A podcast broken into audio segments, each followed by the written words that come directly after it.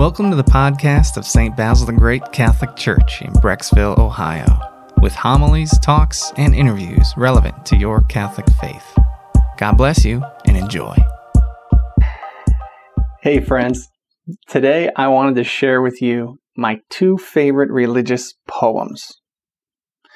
I'm hoping that you get some spiritual inspiration from them, but I also want to give you the chance to reply, give me some feedback, whether you like them, but also post a link or the text of a religious poem that you really like too. So here we go. These two poems were written a long time ago. One was written 150 years ago, and the other was written 500 years ago. But I love them. I think they're classics.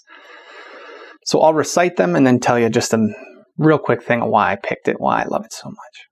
The first one is called Beloved, It Is Morn, and it's by a lady named Emily Henrietta Hickey. This was written 150 years ago. It goes like this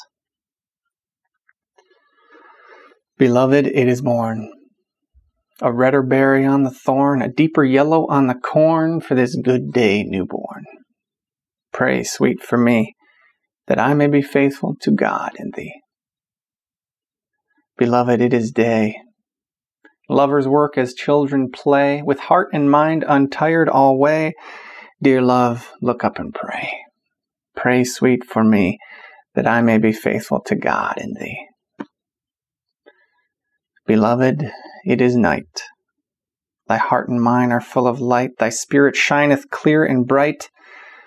God keep thee in his sight. Pray, sweet, for me, that I may be faithful to God in thee. So that's it. That's Beloved It Is Morn, and the reason I love it, well, I, I just love it. I just love everything about it, about speaking to a person saying, Pray for me that I can be faithful to God and that I can be faithful to you. I just love that. And I say that first stanza, Beloved It Is Morn, I say that to my daughters pretty much every day. When I wake them up, or the first time I see them that day, I say it to them. And even in the past, sometimes when I would call my wife in the middle of the day and I'm at work and she was at work, I would just say that middle stanza, Beloved, it is day. And we'd start the conversation off like that, and it was quite strange. But I really loved it, right? So this second poem is by St. John of the Cross, and this is a picture in my office of St. John of the Cross. This is his completed works.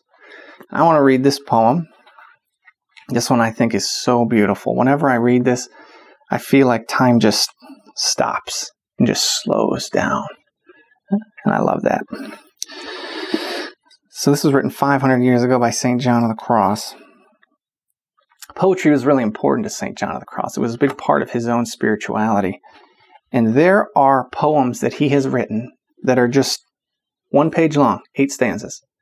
But then he writes a whole book about that one page poem that's you know 130 page book just explaining the spiritual theology of the meaning behind every word in every stanza. And they're very deep and it's very mystical. But this one is not like that. This one comes across much easier to understand. And that's one of the reasons i like it.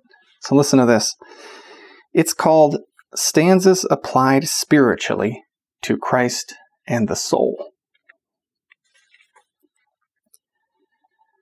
A lone young shepherd lived in pain, withdrawn from pleasure and contentment, his thoughts fixed on a shepherd girl, his heart an open wound with love. He weeps, but not from the wound of love. There is no pain in such affliction, even though the heart is pierced he weeps in knowing he's been forgotten. That one thought, his shining one has forgotten him, is such great pain that he bows to brutal handling in a foreign land. His heart an open wound with love.